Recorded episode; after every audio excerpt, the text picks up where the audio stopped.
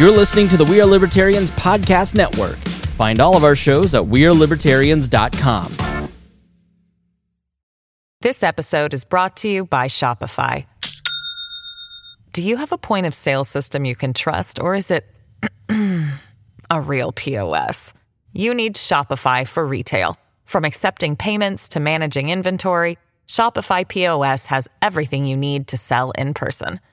Go to shopify.com slash system, all lowercase, to take your retail business to the next level today. That's shopify.com slash system. Many of us have those stubborn pounds that seem impossible to lose, no matter how good we eat or how hard we work out. My solution is PlushCare. PlushCare is a leading telehealth provider with doctors who are there for you day and night to partner with you in your weight loss journey. They can prescribe F D A-approved weight loss medications like Wegovy and Zepbound for those who qualify. Plus, they accept most insurance plans. To get started, visit plushcare.com slash weight loss. That's plushcare.com slash weight loss. Welcome to the Chris Spangle Show. It is great to be with you today. It is another episode of one of my favorite series, The Swamp Explained, and I am joined by Rob Cortell, forty-five-year fly on the wall in Washington, D C. Now, Rob has worked for Republican presidential campaigns, government agencies like the E P A, and has been confirmed in the Senate to the U S Federal Maritime Commission. He's also been a candidate for Congress and Senate, and he's spent years working in the private tech sector with startup companies. Now, given his experience and iconoclastic viewpoint, Rob gives us a great insight into the swamp that makes up our nation's capital. And uh, we have uh, a swampy episode today, Rob. This has been... Uh, there's a lot to unpack, I think, with Afghanistan yeah. and what's gone on, and, and Joe Biden's performance and uh, the yeah. the swamp's performance, really. So where do we begin? I mean, wh- what what are your thoughts generally on the Afghan situation? Well, yes, that's the big news of the week. Um, there, there are going to be a couple things in sequence, you know. Uh, this is probably Joe Biden's worst, worst week, as we all know, for quite a while. Um, the Afghan debacle, pretty soon he's going to have to make sure the FEMA guys do their job in Louisiana. You know, we have a category hurricane crossing over to the west, so greater damage on the east side of these things, which is New Orleans. Um, uh, now he he tried to redeem himself uh, with a strike on ISIS uh, last night. Uh, so, which I don't feel he, like. I think he's misreading the American people. I think, yeah, I think he wants us to see him as aggressive on this when that's not what everybody seems to want. They want all of our soldiers out of danger. Well, yeah. So, so I, I would say the whole thing from the beginning was a mess. And, you know, there's a lot of finger pointing going on right now. You know, there are all the Trump people trying to distance themselves from the decision, you know, Esper and all these other guys. Um, and, and, and then there's the question of why is it so screwed up? Um, and, and of course, that's totally separate from the, the policy decision, you know. Uh, Do we pull all the way out? Should we have pulled all the way out? And so, you know, Biden, first of all, blamed blame this on on uh, Trump. You know, I couldn't do anything. Trump made a deal um, to pull everybody out. If I if I had reneged on the deal, we'd have been in big danger. Well, the deal was to pull up by May first, and you know he he already quote renegotiated it, so it was.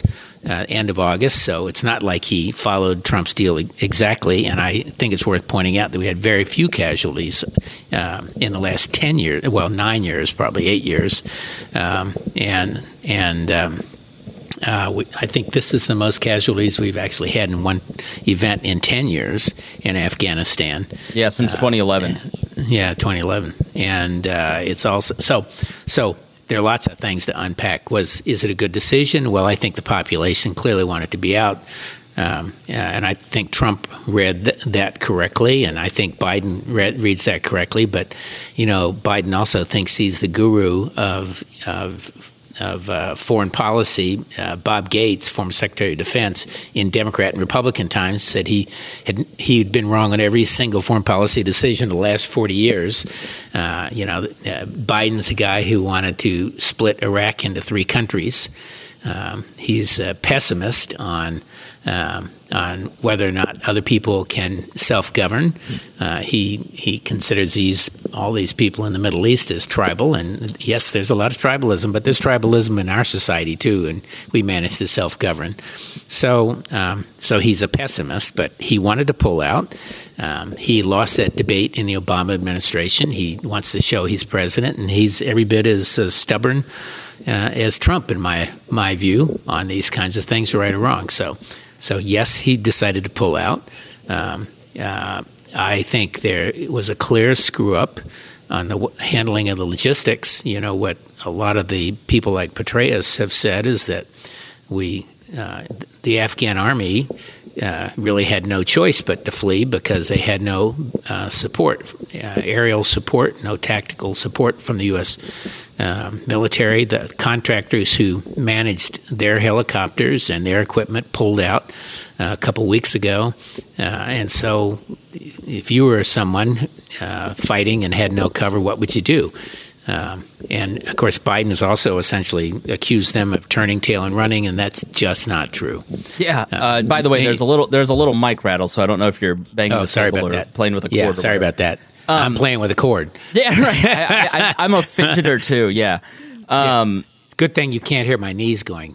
Yeah, I know. I'm the same way. My we have some fidget spinner or something. Uh, yeah, this is a really bad week or month for the most competent administration restoring uh, competence yeah. and command, and and I just have to say, like the.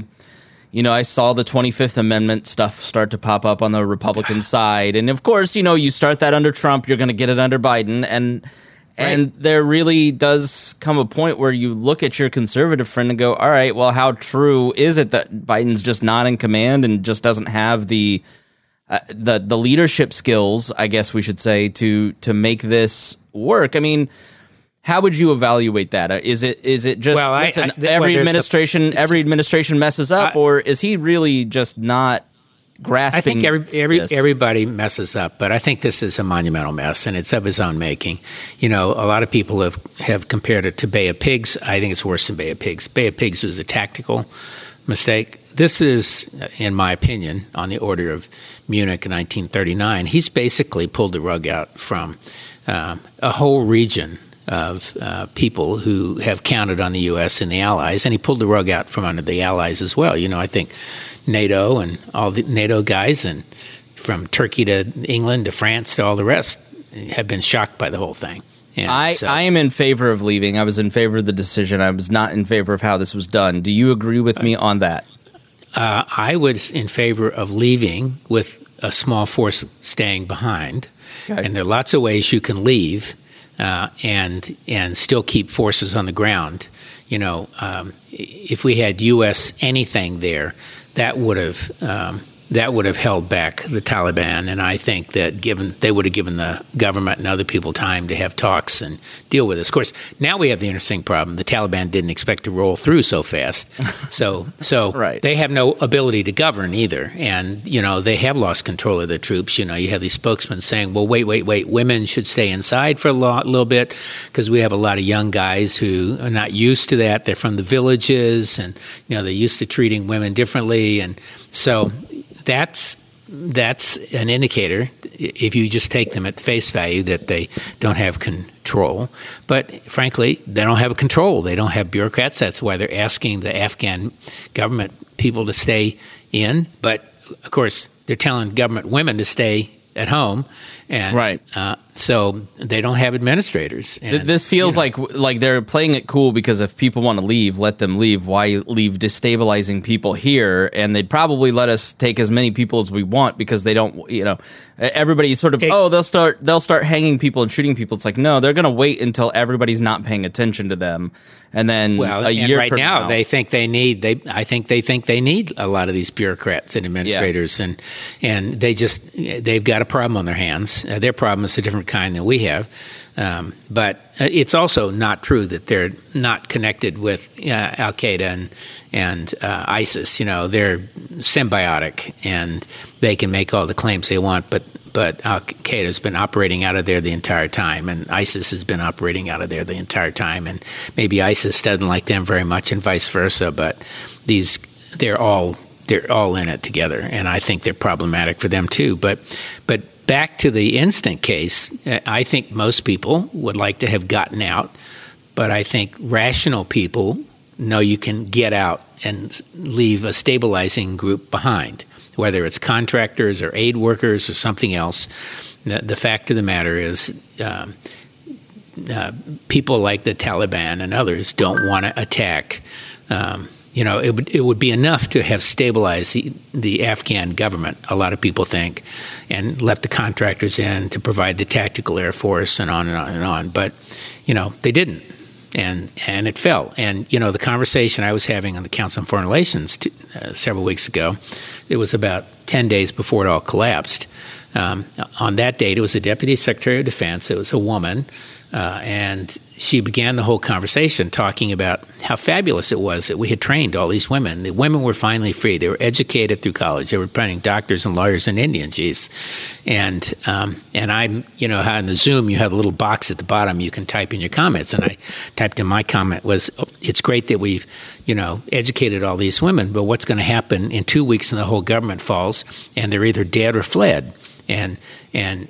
And nothing happened. And then I ter- happened to be the second person called on. And and she says, oh, you were the guy who made that comment. I said, that's exactly right. And now I'd like to hear you answer the question, because the reality is they're going to fall because we pulled everybody out, and it's going to be faster than we think. It's going to be probably in two weeks. And what are you going to be saying then when we're trying to get out all these people? Are you ready for that? And it was kind of mumble, mumble. Sure, we'll be ready for any exigency, and we don't think it's going to happen like that, and blah, blah, blah. And then I'm getting bombarded by generals and admirals and, and former ambassadors in the chat box. Thank you for asking that question. You were right. right. that's that's and, the great thing about military people is I am non, non-interventionist, but I love the military people that serve. I love, like, they are the most, they make up the biggest bulk of the We Are Libertarians podcast network audience is yeah. former vets, because they deal with the incompetence yeah. and these experts well, and like this woman. Too. Right. Yeah. These these yeah. people, like the the experts on Afghanistan and the war on terror for twenty years have been wrong. And and yeah. like the, they're focusing on women, and that is important. It's not like the humanitarian well, crisis that is unfolding is happening to everybody. And, and it's like we're, we should stay there to support women's rights in Afghanistan. The American people don't want wholesale slaughter, but they also don't want their troops at risk. They don't want their brothers and well, sisters at I risk. I think everybody's conflicted, you know, right. in how they feel about this. I mean, the reality is, and um, and of course, they were also they were also glad that somebody asked the question, because being the swamp, they didn't want to put their reputations on the right. line by asking it or saying it themselves. And and and uh, I don't care. right. I, I, I, I'm known for asking tough questions, the ones that everybody else is thinking, but afraid to talk about. But in any case, so obviously I was right, and there were other people that were right, and and it, it was predictable it would fall, you know. And and, and I and do what think are those one people, of the, what are those people saying now? Like, what's the well, the, what, not my fault, right? I mean, Esper and all of them, now they're finger-pointing to Trump, but they were there. And, you know, I'm reading this, uh, the book, um, uh, what's the newest one on the Trump administration by the, the husband-wife team? Um, uh, I can't think of the name, but anyway, it's it's it's the last year, and what a debacle it was. And, and, and you got everybody, Esper on, on, talking about how they did everything they could to keep their fingers in the dike and keep it from becoming a junta and all of that. And I, I actually never thought it would be that. But just I think all the forces against that are pretty strong. But but in any case, so now we are where we are. And, you know, so we have thirteen American soldiers dead. And as of this morning, one hundred seventy Afghans and a couple Brits, uh, British soldiers. And, uh, you know, they're expecting another attack, and they're leaving, you know, thousands of interpreters behind. But the reality is it's it's not just the interpreters. It is like the six million people who, who live in Kabul, uh, who have, and this that city in particular and that country in particular, have tasted have tasted self-government. And, you know, there was a great article this morning in the New York Times uh, that had eight or ten Afghans talking who had grown up under this over the last twenty years. Um, and, you know, they have a different point of view. Uh, and I think that will present a problem for the Taliban uh, to govern. They right. they can be repressive. I, I personally would have handed out a gun to every man and woman, in, in, including women, in Kabul and said, you know, defend yourself. Good luck. Yeah. That's actually not a bad idea. Yeah. Uh, um, yeah, I mean, I was watching a documentary this morning about Afghanistan before the Taliban and how cosmopolitan it was. They had jazz clubs. I mean, it was I tweeted I tweeted that yeah. out. I'll put it in the show notes. But, you know, the, the elites in Kabul generated a lot. I mean, we all know how uh, Americans feel about elites, and that conversation, it was very similar. And so these these guys look like uh, they were going to punish the people I don't like. And so that's how they took power. It seems like a much different you know, takeover now than it was then. So mm-hmm. uh, I'll be interested to well, see if they, was, they're able to actually the, govern. Well, that was on top of the Soviets. Now, remember, the Soviets um, um, actually deliberately educated women and everything else, which is one of the things that sparked the Taliban, mm. you know, and, and the Muslim. And at the time, they were much more, um, they were much different across society. The issue today is it's not just the elites, and that's part of the point of this article. It's everyday people. Girls are going to school and able to rise who are not part of the elites. So the elites, you know, we and, and we want to characterize it frequently as a defense. Well, it's just the elites and they can always get out. But it is not just the elites who now are uh, who have a problem. And oh, by the way, it's not over for the Taliban. So they've got a, a major, um, you know, tribal leader in one of the provinces um Uh, has collected an army, and I suspect there are an awful lot of the military running over there to work with him. Uh, so they've got a big shooting match in their own backyard still mm. of an army, you know, one of the the, uh, the the regional tribal chiefs. And so, and, and uh, this thing is not over. They're not completely in charge of the government. Um, they're not completely in charge of their own troops. Uh, their own forces, and I calling them all troops is kind of a stretch. Right. Uh, you know, they're probably half of them trained and half, you know, it's like dragged the three, out of the, the villages. The three percenters got control of the government. Right. Um, so there's going to be a lot of chaos, and I think there'll be a lot of chaos along all the borders. And but what we did is unforgivable. I I think. We, I think everybody who has ever experienced military or anybody in foreign policy or anything is convinced that we could have done this uh, more rationally. We should have expected that this was what would happen, um, that the uh, Taliban would be able to march in because the the people in charge of many of these places are corrupt and they took bribes and they're watching out for themselves. And then, of course, we pulled out support and Uh, cover uh, via the contractors and on and on and on. And I think one thing you should do is post that article by Henry Kissinger, which is sort of strategic, and the one by David Petraeus, which is pure, really very analytical. And he and others, I know, have argued that we should put a small force back in there and just keep it there.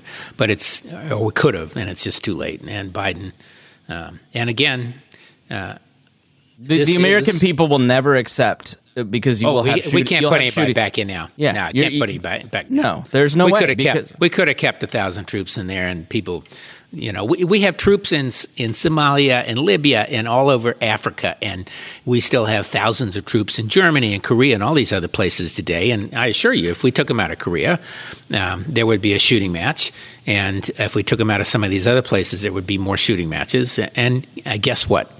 Um, we will be sending people in to Afghanistan from other places to deal with Al-Qaeda and and uh, ISIS and all the rest of them who will pop up.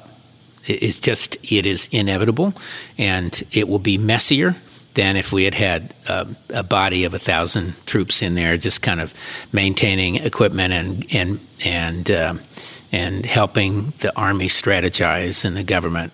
You know, and it's a slow process. So um, Iraq is is uh, uh, rife with corruption, uh, but its its government stabilizes. It's more stable than they've had. It is more representative than they've had. It is it is free elections.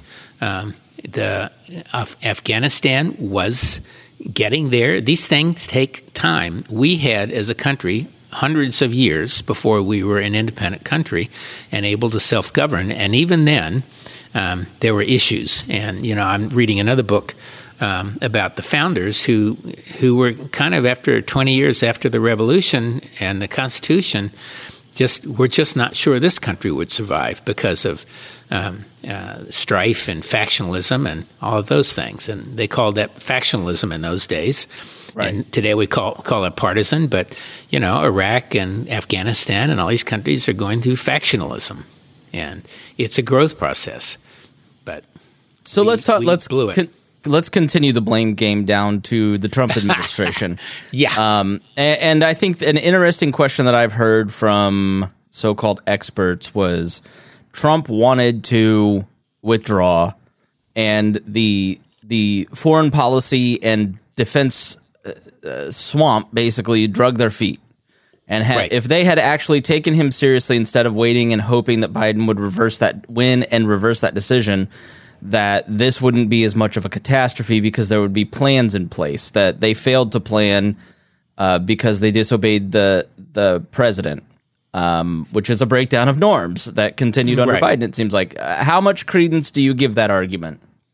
Well, probably some, um, but I think it's clear from all of the the you know the telltales coming out of the administration that Trump wanted to be out of all these places um, by uh, the end of his term, first term, and if not earlier. And they dragged it out. And, you know, Obama wanted to be out and couldn't yep. get out. And and part of that is um, part of that is because the foreign policy establishment has a different long-term view than I think politicians. And you see inside the political establishment some people who have a long-term strategic viewpoint as well, but not a lot. Um, John McCain had it. Uh, Romney and others have it. There are some in the House, and the Democrats certainly have it too, um, who would like to see a you know peaceful, uh, stabilized world. They don't think They don't believe the world can stabilize itself without us. And so you're well, correct. Why, why is that? Because that's a common, you know, libertarian idea is that we need to leave um, South Korea. We need to leave all of these places. Why are we in one hundred seventy countries? Yeah. Why, why do they well, believe is, that if we leave those is, places, the world would destabilize? Well, this is the lesson of World War Two and the and the nation and not well. There was there was some nation building after World War Two, and you know there you know these things build on themselves. Think back to the period between World War One and World War Two, and the League of Nations, which um, essentially was utterly impotent, and um, and we we tried to punish Germany. The reparations was one of the key drivers of of the. the angst inside Germany itself that that led to the rise of Hitler. And and from there, we then had World War Two, which was massive, you know, that was massively destructive. Millions of people died in this, and and um, uh, the, and the terror of it, and the unleashing of nuclear war, and all that. And uh, and so the lesson to those people was um, somebody needs to be in charge here. And America is is probably the strongest, greatest nation in the history of mankind, and I still think that's probably still true.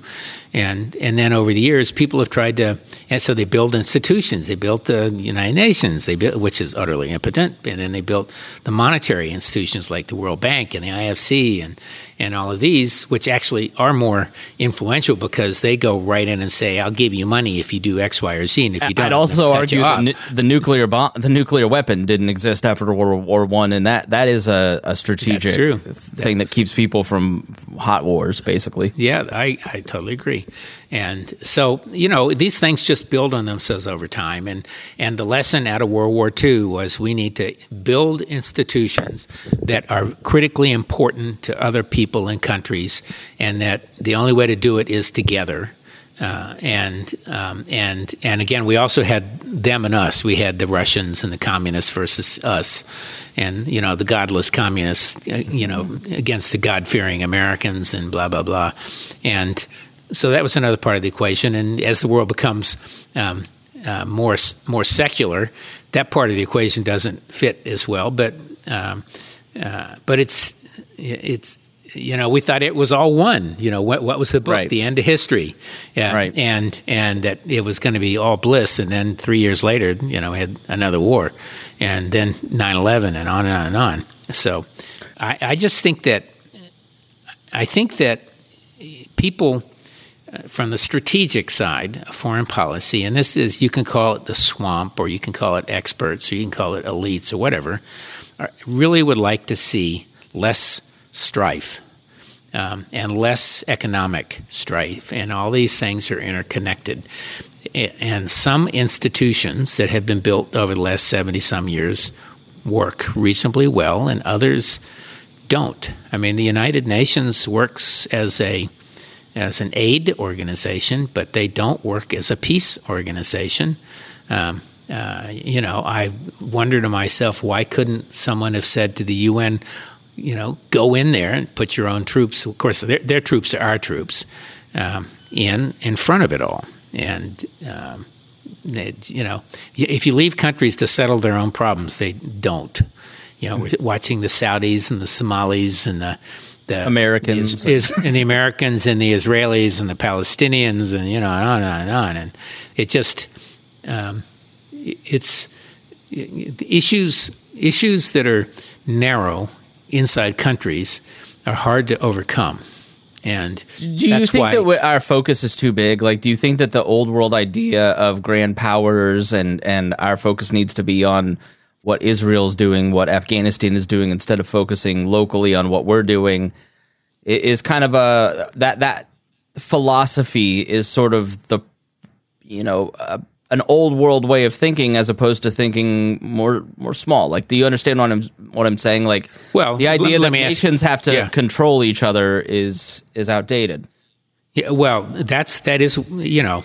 There, there's this whole peace through strength thing. That's my birria clicking in the background. I'm making, uh, you know, Mexican birria, which is you you Ooh. poach uh, uh, uh, short ribs in uh, in uh, liquid and uh, and uh, anchos and other kinds of things, and then you boil it down and you add more spice. Perfect.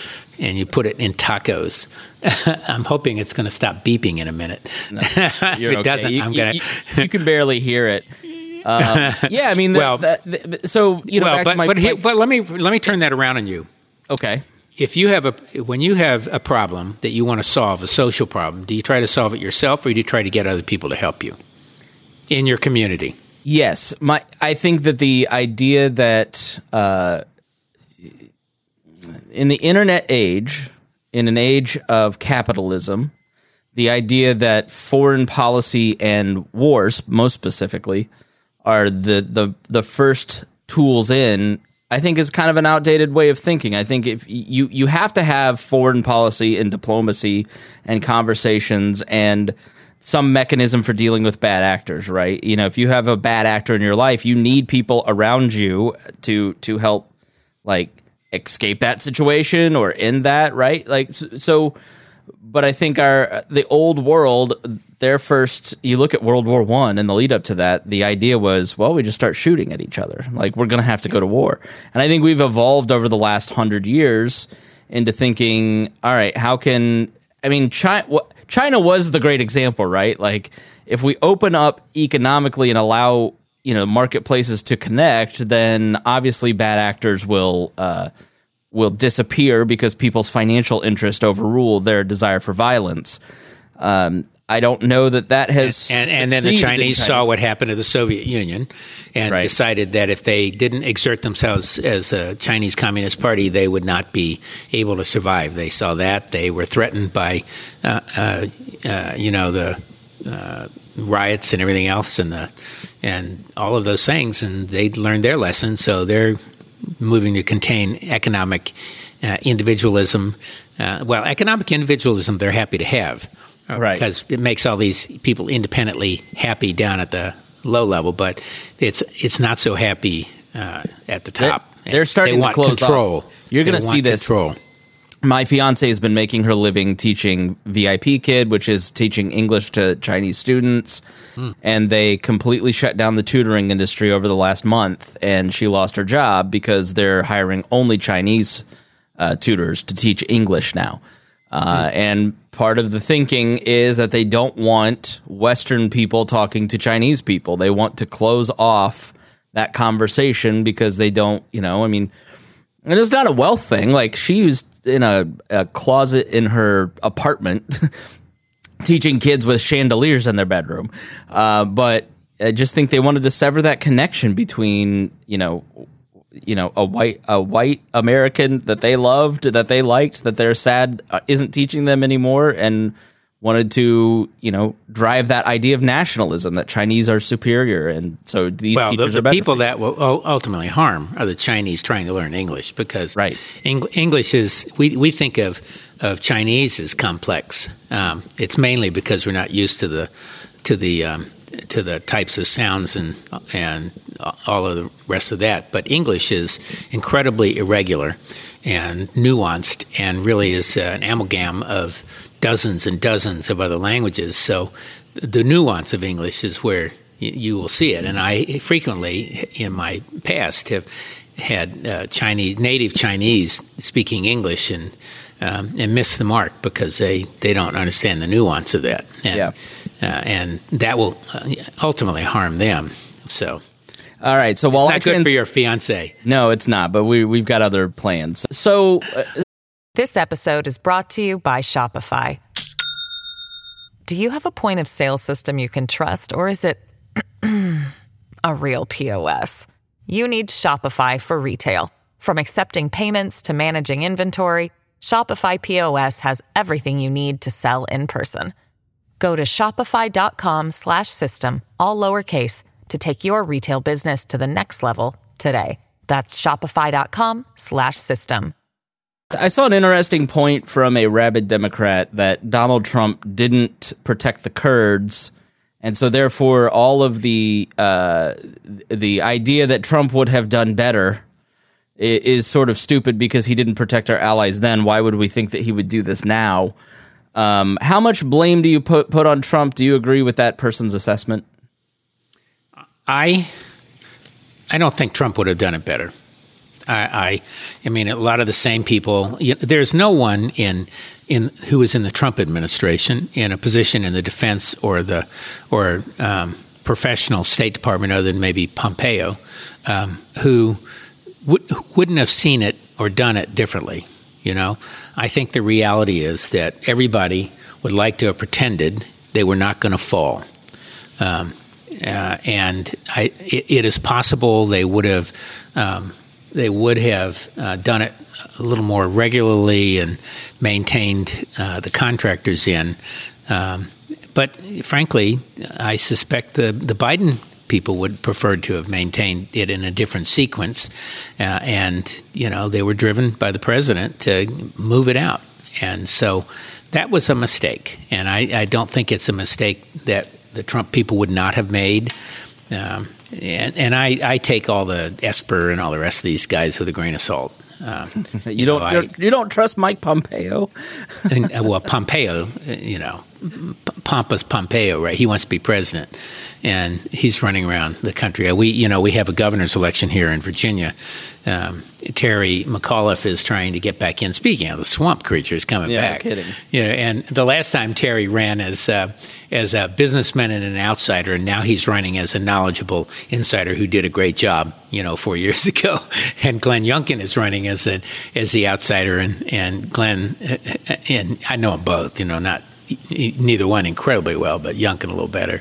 And uh, he's the Republican. Of course, he's being uh, – he, he has the problem of trying to motivate the Trump guys um, uh, and win the, the moderates and centrists and the regular Republicans. And so what he – Trying to peel north of Richmond and south of Richmond is a hard balancing act. It is. It's a very hard balancing act. And, and you know, for – and then, you know, they, they ran a convention here uh, with uh, – Uh, I forgot what they call it, but drive-up convention. Basically, you um, drove up to a, a public site and you, you know, stayed in your cars and, and voted one, two, three, four, five in order of your sequence of your preferences. And and I was at the local Republican meeting uh, uh, about a week ago, and where let me say that uh, th- these people, by and large, are so are they're not conservatives. They are. Right of Attila populists, most of them, and um, but one of them was standing up saying, "Well, what a what a stupid system. It kept our candidate from winning, and and that's the elites in Richmond in the party, and and the woman who is the you know, who is the head of elections here is a Republican. She said, well, they were your party officials, and he said, well, they're elites, and who is this Youngkin guy anyway? I mean, why should we vote for him? And everybody else, people like me, are mumbling because if you don't vote for him, you're going to get Terry McAuliffe, right? so and, and uh, anyway, so it's. But, it, you know, that's going to be a problem for him, too, because he's got to motivate these people to get out. Uh, and, and Virginia is a very close state. I think Youngkin can win. They're within a they're within, you know, strike. He's within striking distance of Terry, and it's all going to be about get out the vote, I think. But Terry's now running uh, ads that Youngkin is a clone of Trump, and and uh, anyway, it's it's interesting. So let's that, that's hop, the swamp uh, here.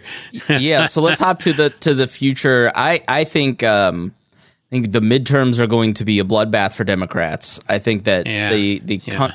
I think that people in the media and in in Washington D C have no idea the amount of like the resentment that a lot of Americans feel over the vaccine debate. I think is going to play out in a very big way in the midterms. Nobody sees it yet.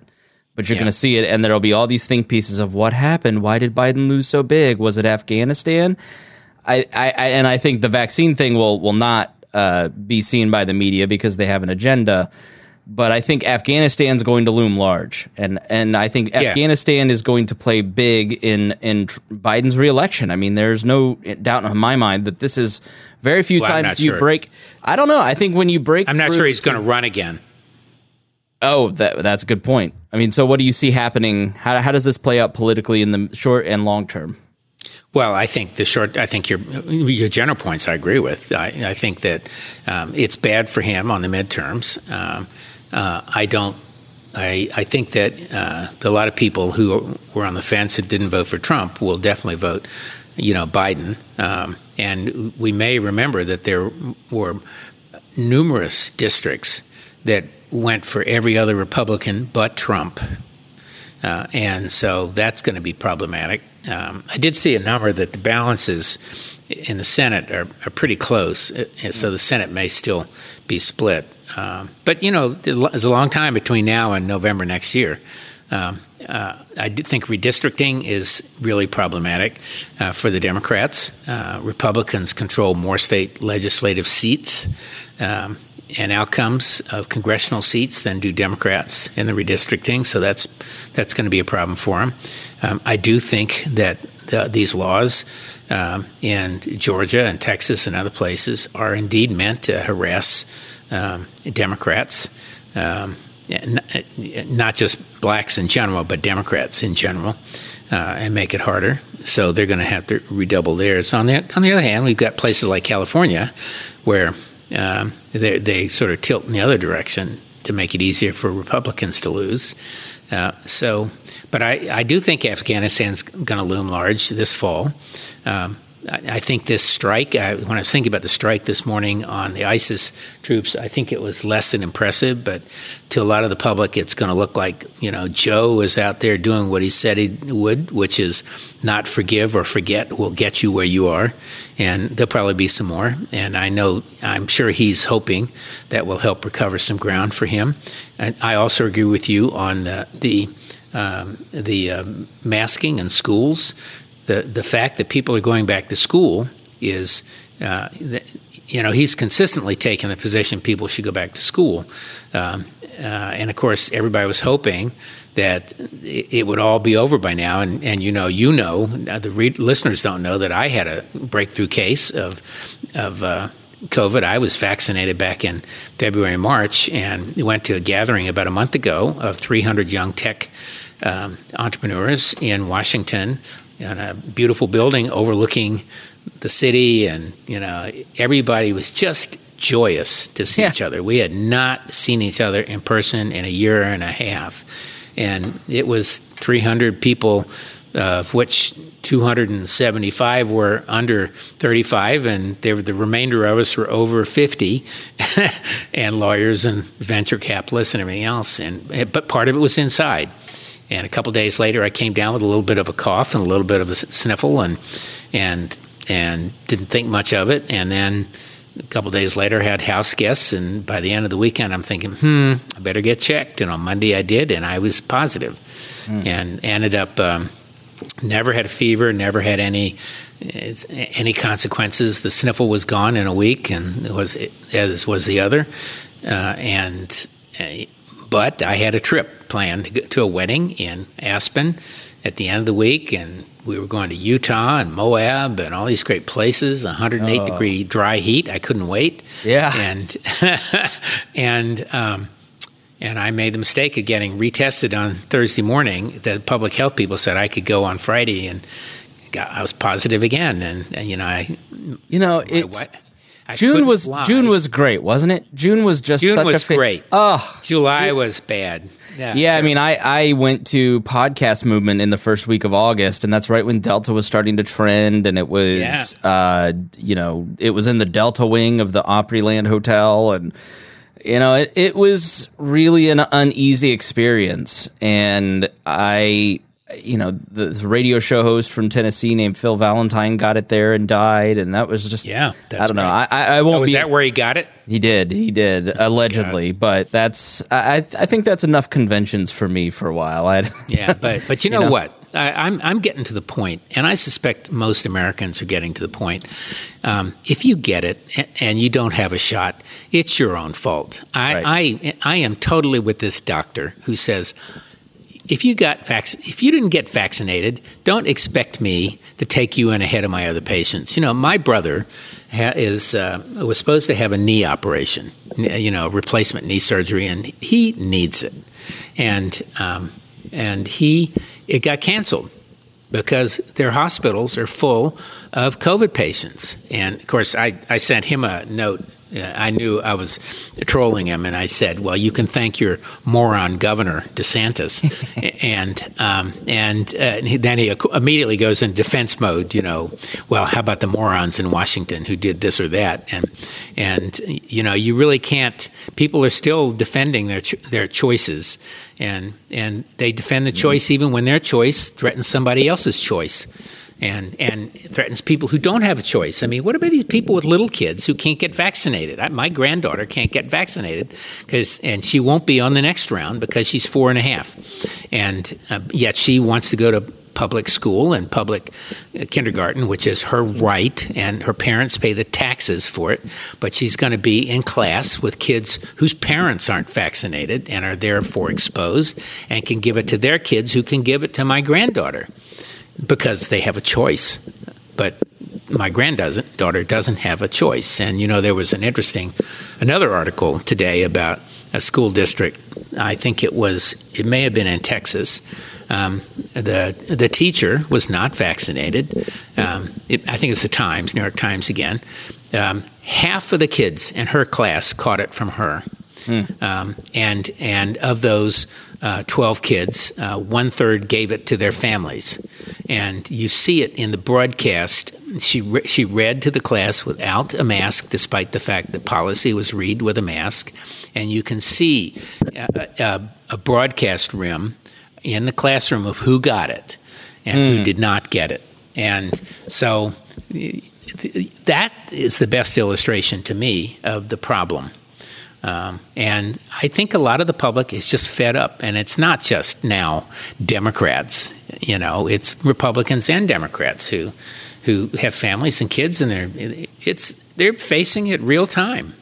So, and and and I do think Biden was getting some positive lift, but the fact that he he uh, it's going back down, you know, he I think.